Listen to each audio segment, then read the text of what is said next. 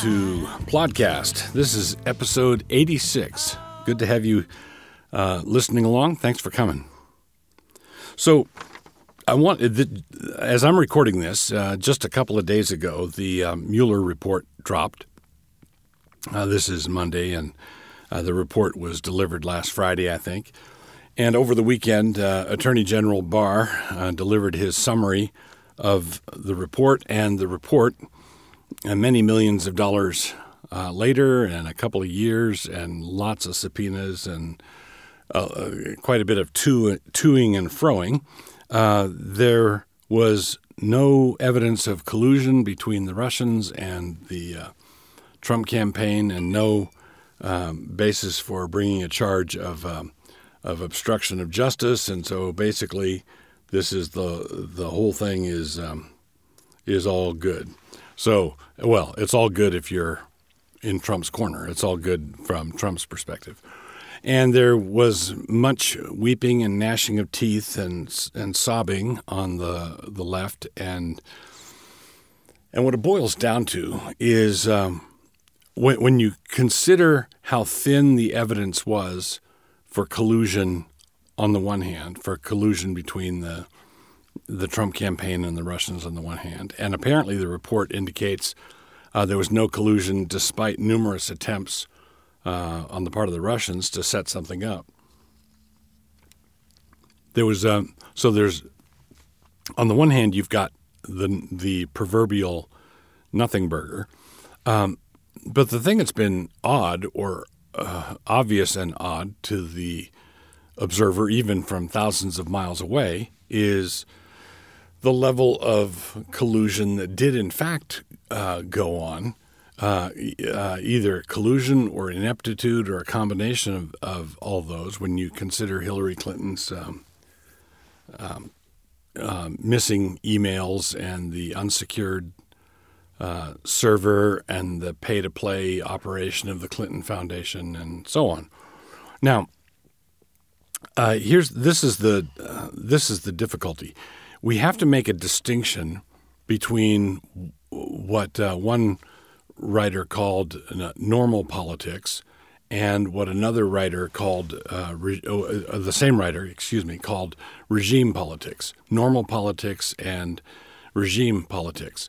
In normal politics, uh, the country or the population of a country has a defined center that all the political parties, or all the main ones anyway, uh, revolve around. There's some sort of core values, uh, shared values at the at the center, and so political debates would be would boil down to something like, shall we go northwest or shall we go north by northwest?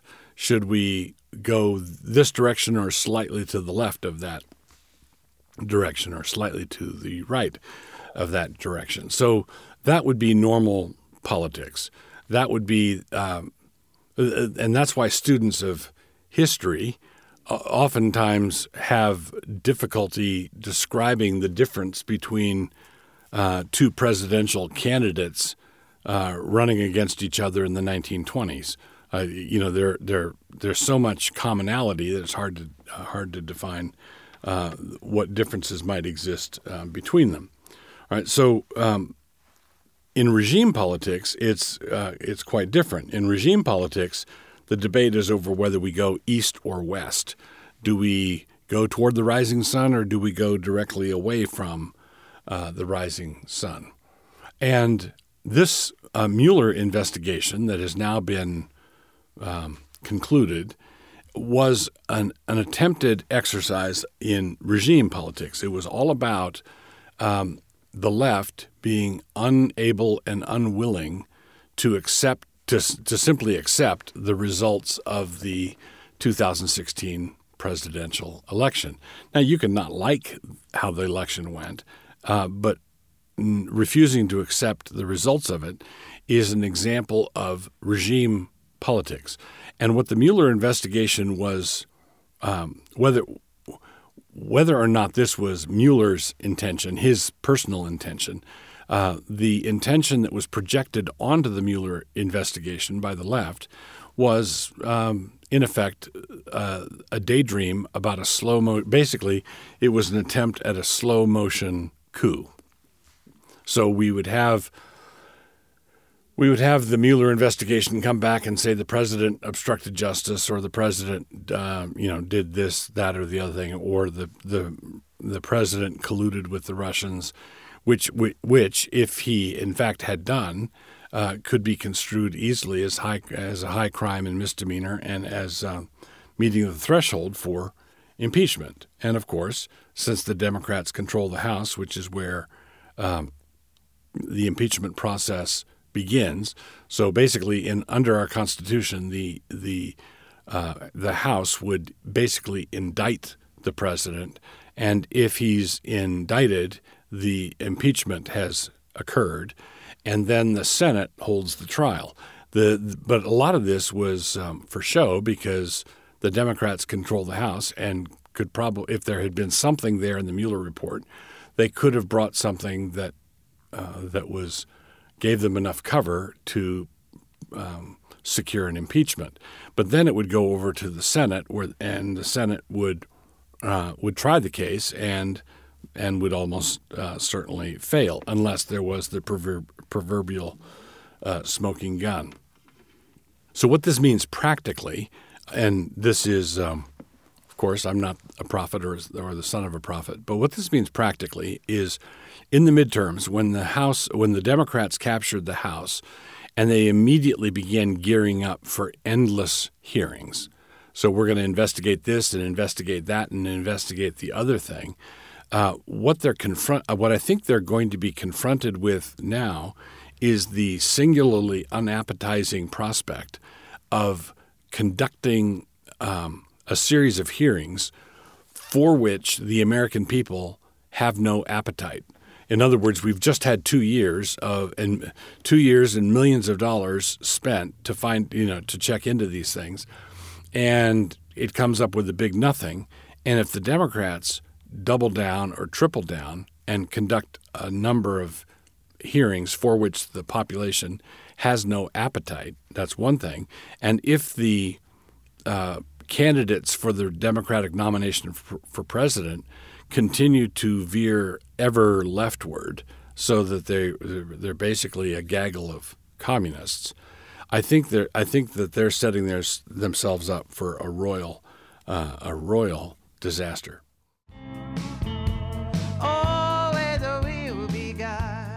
So in my book review section of uh, well book, book review section of episode 86 of our podcast, I, I want to talk a little bit today about the Virtue of Nationalism by uh, an Israeli gent named Hazony. So, The Virtue of Nationalism. Now, um, this is this really is a, uh, a fascinating subject because everybody has got uh, their own set of assumptions and their own um, uh, nervousness about nationalism. We we uh, know that nationalism can go off the rails, and you can have um, uh, you know a nationalistic nightmare like you had with the the Nazis in Germany. That that was a nationalism. So basically, communism is international socialism, and fa- the the Nazis were national socialists. So um, and we think of nationalism, we think of someone who's just sort of unbalanced and uh, my country, uh, right or wrong sort of um, thing. Uh, that quotation, my country, um, right or wrong, comes from a, an early American um, naval hero named Stephen Decatur. Stephen Decatur. And, and it was a toast that he gave. And the full toast was, My country, may she always be right but my country, right or wrong. Um, now, it, that's sort of like, um, as I think Chesterton once put it, toasting your mother and saying, "My mother, drunk or sober." Um, well, yeah, but that that's um, wrong. That that would be uh, bad manners to talk that way. But at the same time, it's true. You know, she is your mother, drunk or sober, and that is your country, right or wrong. Uh, now, if you're if you mean by that uh, saying that uh, if if you mean by that saying that if your country's wrong, uh, it doesn't matter because it's your country and you're just going to shut up about it, then that's a real uh, problem. But Hazony in this book shows that nationalism is actually a he he describes it as the ideal arrangement for peaceable relations among the among the nations of men, and and there are several things, several important takeaways that I got from this book. One was how he uh, set up uh, in a very obvious way what the logical options are. So if if we have people all over the globe, and we do, then we're to have we're to organize ourselves in we're we're going to or, organize ourselves in a particular set of ways. Then there are only and there are a limited number of options. And basically, currently, the options are, and the first one's not that realistic an option, is um, we will organize ourselves according to tribes. That's number one. We're going to organize ourselves according to nations. That's number two.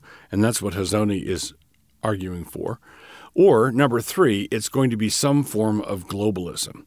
So either tribal or national or global. And anyone who talks about uh, how we ought to organize our affairs is going to have to fit what he's urging into one of those categories. Um, now, I think uh, tribalism is would be a, a, possible way to go in certain parts of the globe because tribes are still the uh, primary, you know, social social unit that interacts with the people in their in their families in their households. But for most of the globe, overwhelmingly, uh, people are dealing with nations, and there are globalists who are trying to establish the primacy of international law or the primacy of international treaties or the primacy of the United Nations or um, adjuncts to the United Nations. Hazony shows, and I think argues wonderfully, that uh, given those three options, every every reflective Christian who looks at the specter of globalism and uh, and what it would be likely to happen under that sort of thing is going to want to opt for some form of nationalism, and and I think that that um, uh, the other thing that Hazony does is he, he shows that different nations when when a particular nation is um, uh, you know on its game and is running around the world saying we're number one. Uh, that nation is in an imperial phase, and that's just a particular form of globalism. So this book was just very helpful in setting out the you know what are the possible options, what are the possible ways to go. Uh, I, it's a readable book, it's not a, not a doorstopper. It's, it's, not a big, huge book. It's it's a readable book. The second uh, thing that I found very helpful about this book was his discussion of uh, social contract theory. There were some early modern political thinkers, uh, men like Thomas Hobbes and uh, and Jean-Jacques Rousseau and John Locke, who postulated what is came has come to be known as social contract theory. Now, John Locke, who was very instrumental in the American founding, wanted to use social contract theory as a way of protecting the maximum number of rights for the individual. And Jean Jacques Rousseau is rightly called by C.S. Lewis the father of the totalitarians. And Thomas Hobbes was something of an autocrat or an authoritarian himself. So, generally speaking, uh, the social contract theorists were not friendly to individual liberty. Uh, John Locke was, but I think that the foundational assumptions in social contract theory actually run in the direction of Hobbes and Rousseau more than they do, um, more than they run in the direction that John Locke would want them to run in. And this is because social contract theory ha- has to do with this primeval parliament that, you know, a, a, a hypothetical construct, this primeval par- parliament where um, individuals surrender a certain number of their rights in exchange for safety, protection, protection of their remaining rights, and so on. So, this is a hypothetical construct that enables us to function in society and gives the state legitimacy. The difficulty is uh, for Christians, and this is not something Hazony um, goes into, but it's something I saw reading his book, and it was very helpful in this regard. Uh, why, why do you have individuals voting at this hypothetical parliament? Why didn't we vote by household? Why didn't we vote by tribe? Why didn't we send the chieftain of the clan down from the highlands to represent our people? In the Bible, households are decision decision making units. Uh, we didn't fall as a race until Adam, the head, fell. Eve was deceived and sin was in the world, but Paul says in Romans 5 that sin didn't enter the world except through one man. So when the head fell, we fell. Eve was deceived when she shouldn't have been, but that didn't cause the race to fall. Uh, when Abraham uh, decides to move uh, to the region of Hebron, his household is, you know, hundreds of people, and he makes the decision and he moves, and everybody moves. There's no, there's no um, reference to a referendum. So the decision-making unit, the, everything um, boils down to who were the decision-making units at this original primeval social contract social contract.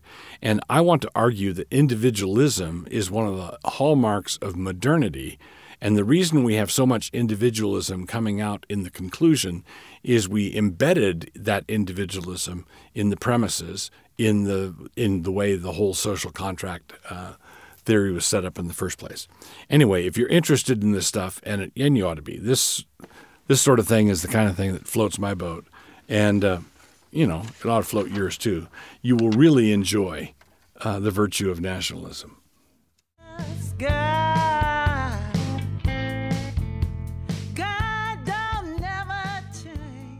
So, continuing with podcast episode 86, we come now to our um, uh, we come now to hamartiology, our section where we're looking at uh, Greek words for various sins as they are listed in the New Testament.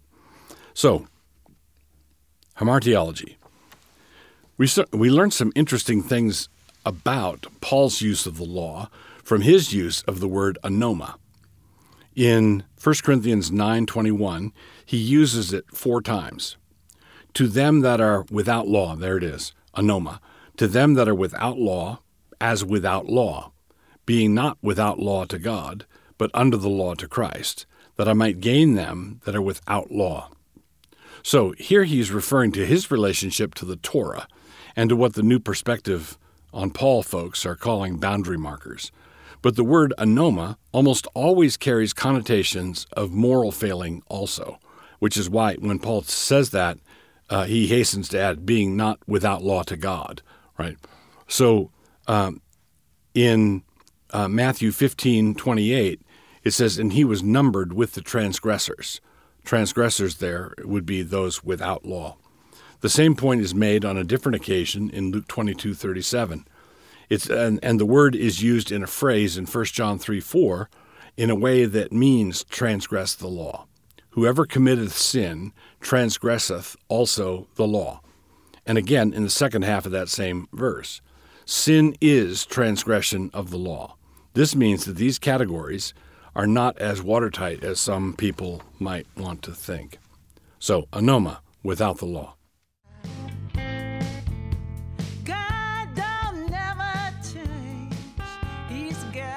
You've spent a pleasant half hour with Plodcast proprietor Douglas Wilson. This podcast is produced by Canon Press. Please take a moment to subscribe to the podcast on your favorite listening platform. To hear more from Doug, please visit canonpress.com.